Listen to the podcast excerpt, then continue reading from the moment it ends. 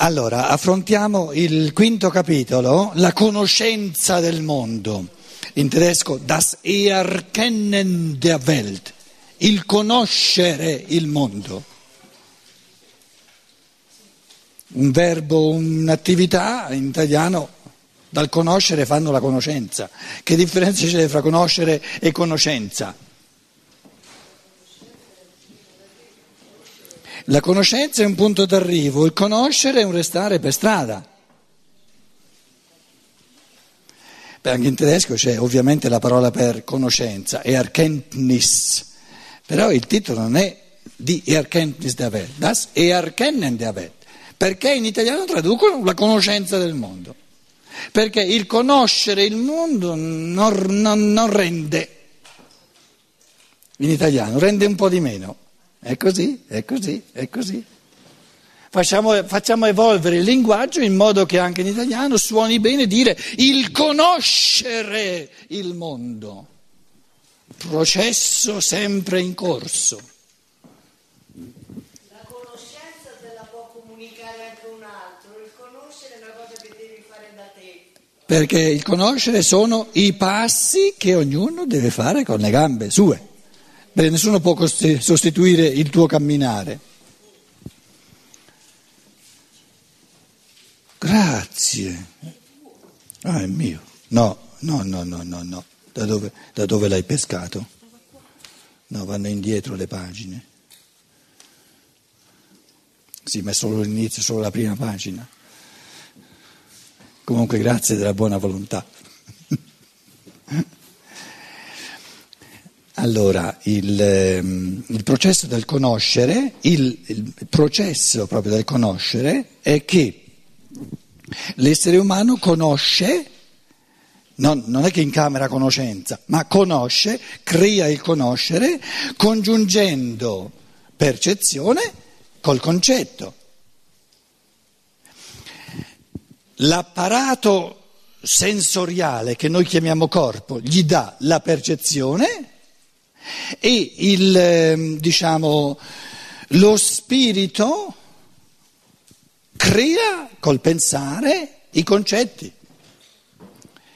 Siccome noi siamo abituati a, a conoscere, non ci rendiamo conto che noi spontaneamente, concomitantemente, cioè non uno dopo l'altro, nel percepire le cose siamo abituati a creare il concetto. Però l'albero non è una percezione, perché a livello di percezione, a livello di percezione, prendiamo una rosa. Quanti frammenti di percezione bisogna mettere insieme per, avere, per percepirla tutta la rosa? All'infinito. Com'è? Perché se tu dovessi percepire tutto il percepibile della rosa, dovresti anche soltanto in termini di variazioni di luce e di ombra, in ogni foglia hai perlomeno 150 percezioni diverse. E poi di momento in momento cambiano eh, le luci e le ombre. Quindi il percepibile è per natura atomistico, lo dicevamo oggi. Quindi in chiave di percezione non c'è nessuna possibilità di acchiappare realtà unitarie, tutto insieme, perché rosa è una, una unificazione di potenzialmente infiniti frammenti. La tua domanda è come se tu chiedi a, a Zenone quanti tratti di strada deve fare Achille, qui c'è la tartaruga, pensate un po' com'è, eh? un topolino, ma insomma è la tartaruga. Qui c'è Achille, no? Quanti pezzi di strada deve fare Achille per arrivare alla tartaruga? All'infinito. Li puoi dividere all'infinito. Quindi, a livello di percezione, il mondo si presenta frammentato all'infinito, atomizzato. Ma noi non viviamo il mondo soltanto a livello di percezione, perché siamo abituati contemporaneamente a pensare. E quindi quello che solo potenzialmente sarebbe una frammentazione all'infinito, che non arriva mai a sommarsi in una unità, il pensiero, il pensare, l'acchiappa subito come unità. Dice rosa. Il che ci dice che il bambino piccolo che non ha ancora il concetto di rosa, non ha neanche la percezione di fatti. Il bambino non vede la rosa. Cosa percepisce il bambino quando guarda la rosa?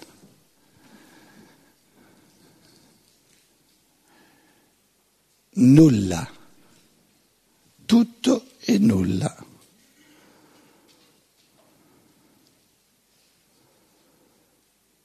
Bambino di sei anni, siccome la mamma sta guardando la rosa, anche il bambino guarda. Cosa percepisce il bambino? Cosa vede il bambino?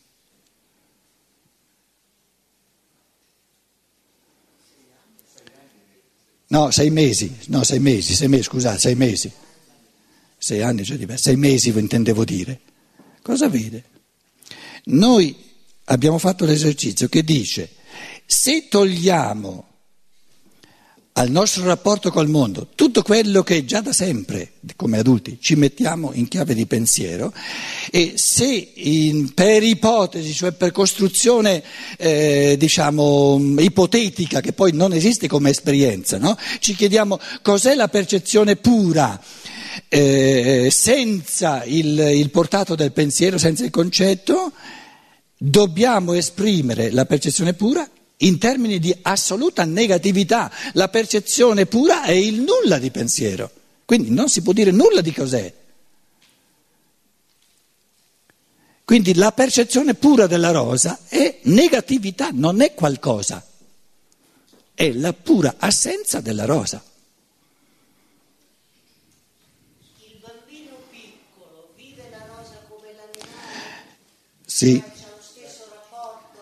Sì. Sì, sì, a livello di coscienza ordinaria, che poi il, eh, eh, diciamo, nell'essere totale del bambino piccolo ci sia uno spirito umano individualizzato che l'animale non ce l'ha, questo non fa parte della... Noi stiamo parlando di quello che la coscienza ordinaria vive.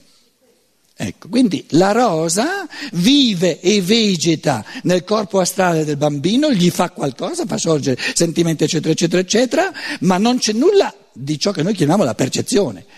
Perché la percezione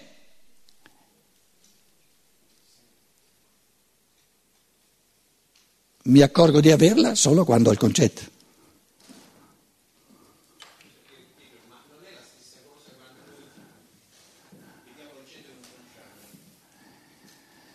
E che cosa è? Quindi non vedi nulla. No, vedi il nulla dell'oggetto se non sai, e tu dici vedo l'oggetto, allora sai cos'è.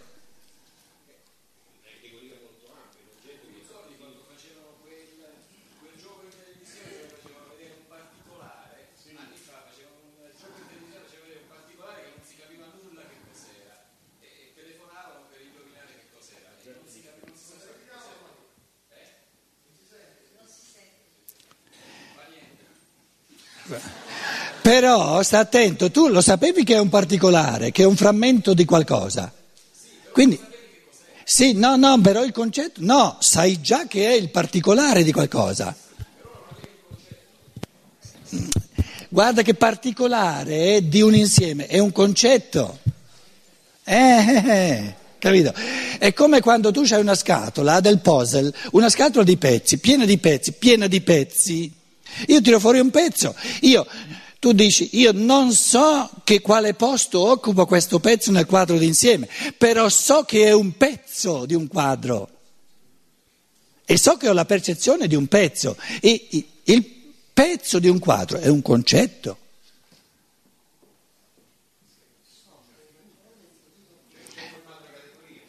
È una categoria, categoria concetto è la stessa cosa. Questo per evidenziare che noi come adulti siamo sempre nel pensare. Per uscire dal pensare dobbiamo addormentarci. Ma quando ci addormentiamo non c'è la percezione, non c'è né percezione né pensare. Nel momento in cui ci svegliamo, sono tutti e due insieme. Come quei fotoni che hanno, hanno all'improvviso creato dei fenomeni assolutamente sin- sincroni. Quindi l'esperienza di percezione e di concetto è di una sincronicità assoluta. O ci sono tutte e due o non c'è nessuno dei due. Quindi il bambino piccolo è un errore dire che ha sol- soltanto la percezione senza il concetto. No, non ha neanche la percezione.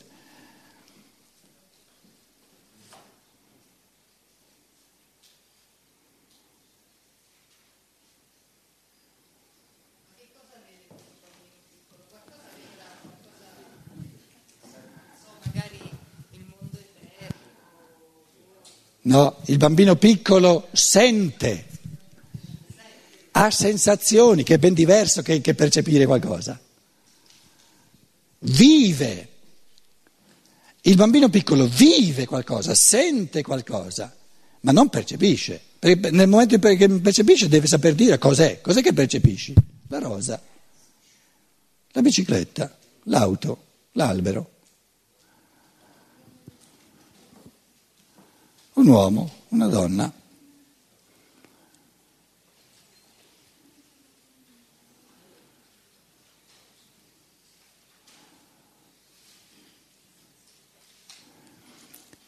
Quindi la, il discorso di Kant che dice io non, non, non, ho soltanto rappresentazioni della cosa in sé, intenderebbe dire, vorrebbe dire che ci può essere la percezione senza concetto. No, No, non ti accorgi che avendo, creando il concetto, il concetto è la cosa in sé.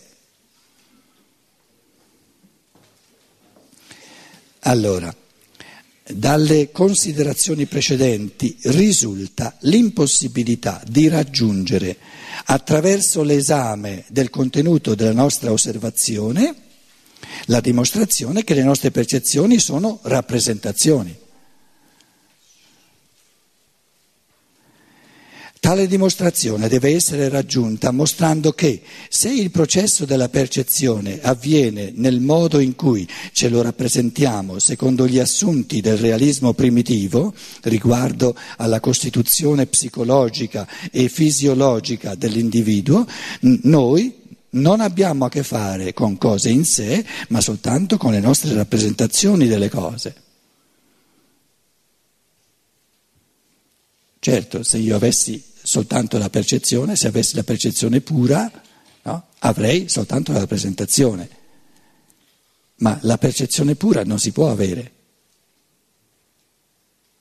Per natura ci aggiungiamo subito in chiave di pensiero, contemporaneamente, in assoluto, il concetto. Ora, se il realismo primitivo, logicamente svolto, conduce a risultati che sono in diretto contrasto con i suoi presupposti, bisogna dire che questi presupposti sono, sono inadatti a servire di base ad una concezione del mondo e devono essere abbandonati. In ogni caso non è permesso di abbandonare i presupposti e di conservare le deduzioni, come fa l'idealista critico, ponendo a base della sua tesi il ragionamento sopra esposto che il mondo sia una nostra rappresentazione. Edward von Hartmann, nel suo libro Il problema fondamentale della teoria della conoscenza, dà un'ampia spiegazione di tale processo dimostrativo. Una cosa è la giustezza dell'idealismo critico e un'altra cosa è la forza persuasiva, dimostrativa dei suoi argomenti. Per quanto si riferisce alla prima, vedremo più tardi che cosa pensarne in rapporto alla nostra trattazione, ma quanto alla seconda, cioè il, la, la, diciamo, il grado di, di dimostrazione, di, di, di convincimento, quanto alla seconda, dobbiamo riconoscere che fin, che fin d'ora che essa è uguale a zero. Quando si fabbrica una casa e il peso del primo piano fa cadere il pian terreno, precipita insieme anche il primo piano. Il realismo primitivo e l'idealismo critico si comportano proprio come tale pian terreno rispetto al primo piano, perché abbiamo, abbiamo visto che il, eh, diciamo, il realismo critico,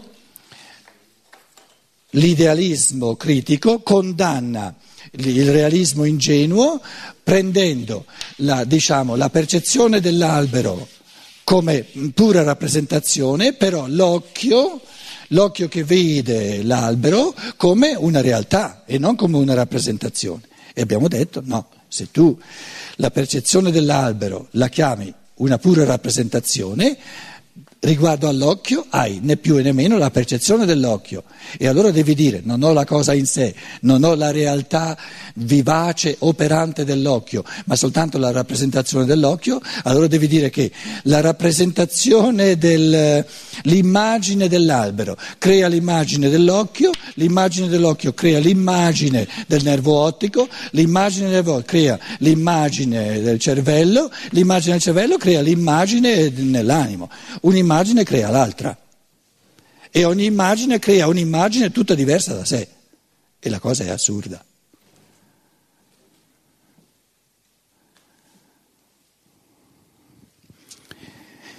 Per chi è dell'opinione che tutto il mondo percepito sia solo rappresentazione, cioè solo l'effetto della mia anima di cose a me sconosciute, il problema della conoscenza si concentra evidentemente non nelle rappresentazioni esistenti soltanto nell'anima, ma bensì, ma bensì nelle cose situate al di là della nostra coscienza e indipendenti da noi.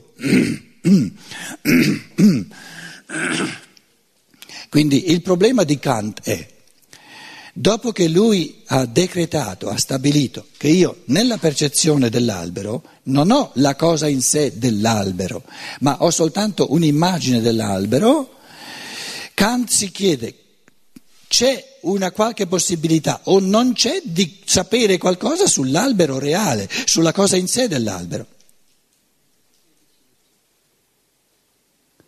Però se lui già in partenza ha detto che io dell'albero posso avere soltanto una rappresentazione, soltanto un'immagine, che cosa mi può dire l'immagine sulla realtà? È un'immagine della realtà.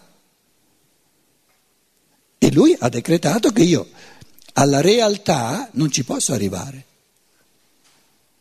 La risposta di Steiner è che io, quando ho la percezione dell'albero, no?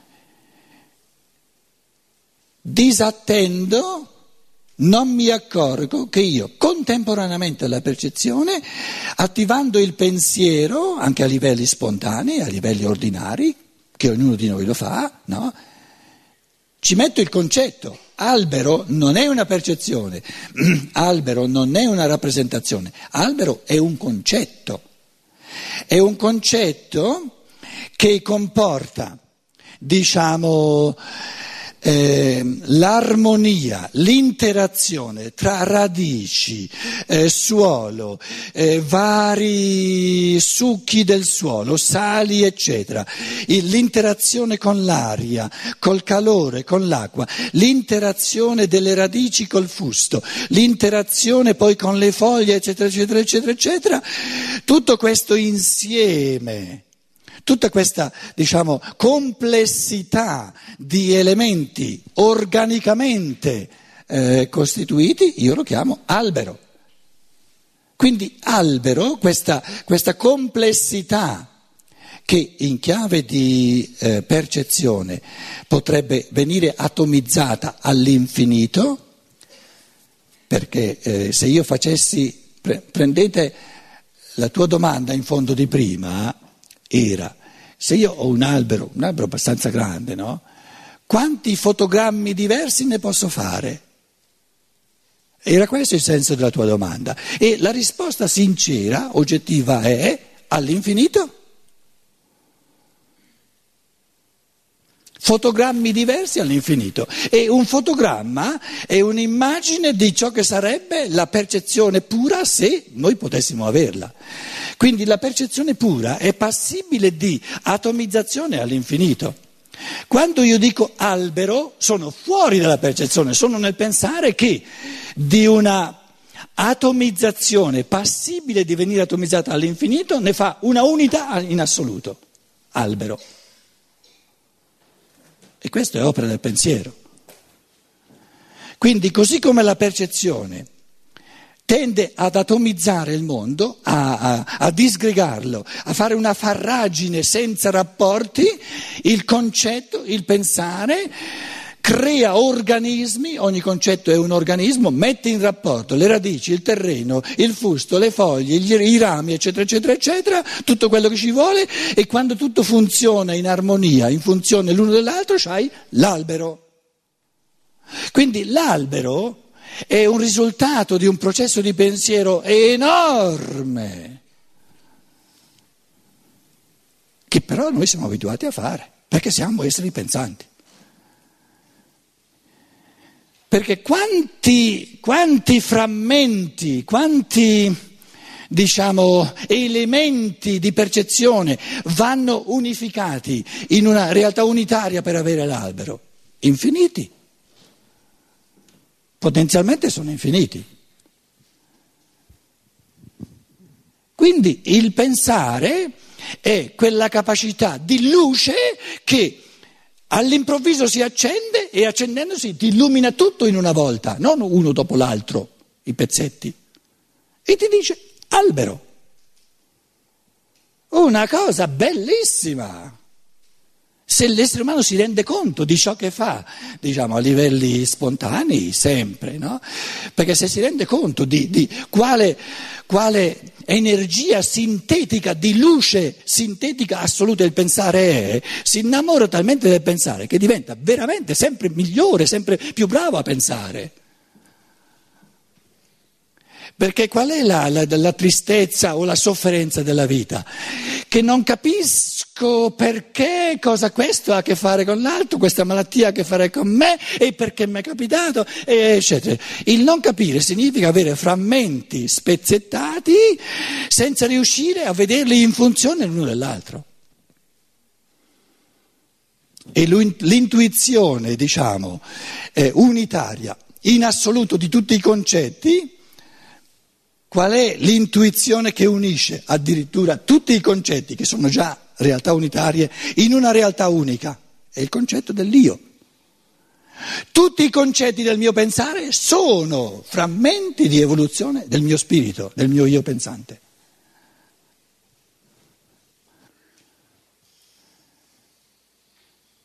Quindi tutto l'esistente, tutto il mondo esistente è potenzialità evolutiva dell'io che pensa. Basta che lo pensi.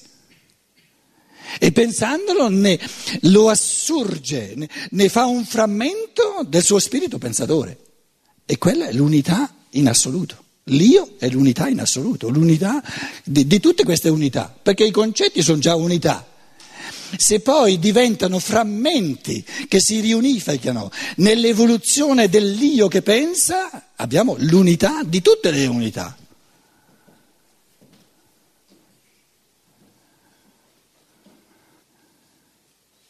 L'unità del mondo è lo spirito pensante, creatore.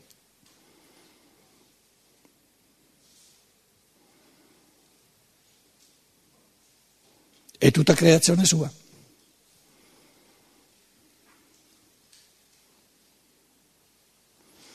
Lo spirito divino l'ha creato di primo acchito lo spirito umano lo riceve dal lato della percezione per lasciare a lui la gioia di ricreare il mondo a partire dal suo pensare. E ricreando il mondo genera, proprio porta all'essere il suo spirito come spirito creatore che crea il mondo nel pensare.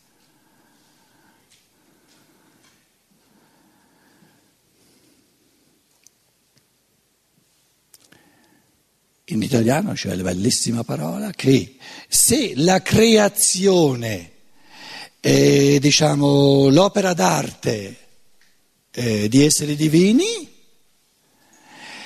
per l'essere umano c'è in un certo senso una cosa ancora più bella della creazione ed è la ricreazione. Un'altra cosa che il linguaggio tedesco non può dire. Perché ricreazione significa ricreare, però farsi una bella goduta. Ricreazione ha questi due significati bellissimi, proprio bellissimi. Quindi il pensare è la ricreazione dello spirito umano dovuta al suo ricreare il mondo.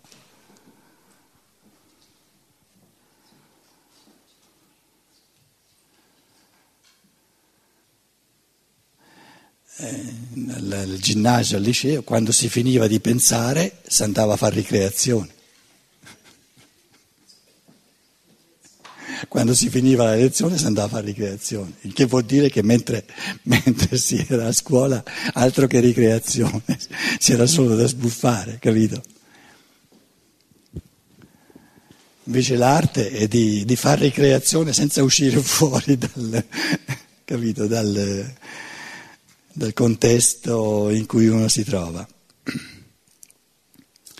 Per chi è dell'opinione che tutto il mondo percepito sia solo rappresentazione, cioè solo l'effetto sulla mia anima di cose a me sconosciute, il problema della conoscenza si concentra evidentemente non nelle rappresentazioni esistenti soltanto nell'anima, ma bensì nelle cose situate al di là della nostra coscienza e indipendenti da noi e gli domanda quanto possiamo indirettamente conoscere di queste ultime, delle cose in sé, oltre la percezione dato che non sono direttamente accessibili alla nostra osservazione.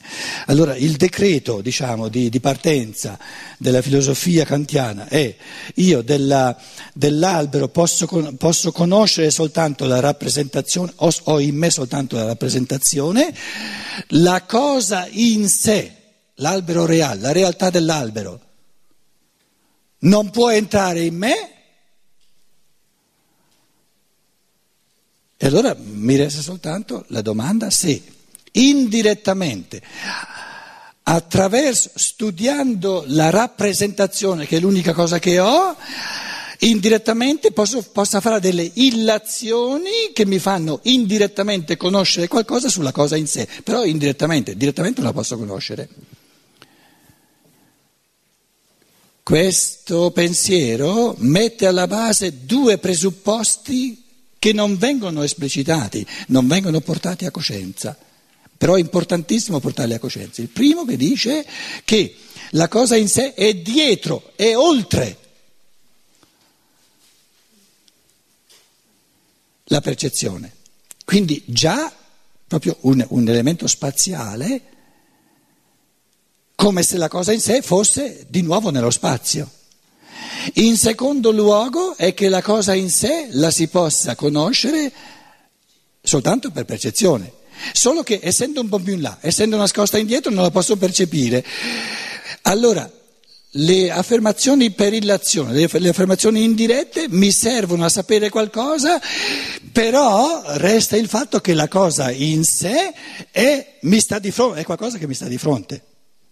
Quindi il reale viene concepito come qualcosa che sta di fronte all'essere umano. In altre parole, il reale viene concepito sulla falsariga del mondo materiale. Perché soltanto nello spazio materiale una cosa mi può stare di fronte, che io sono qui e, io sono, e, e la cosa in sé è lì. Invece, eh, a livello spirituale, quando io penso il concetto, sono io la cosa in sé. La cosa in sé non è né oltre né dietro la percezione, ma, ma come dire, eh, diventa un frammento di luce del mio spirito, un raggio di luce del mio spirito.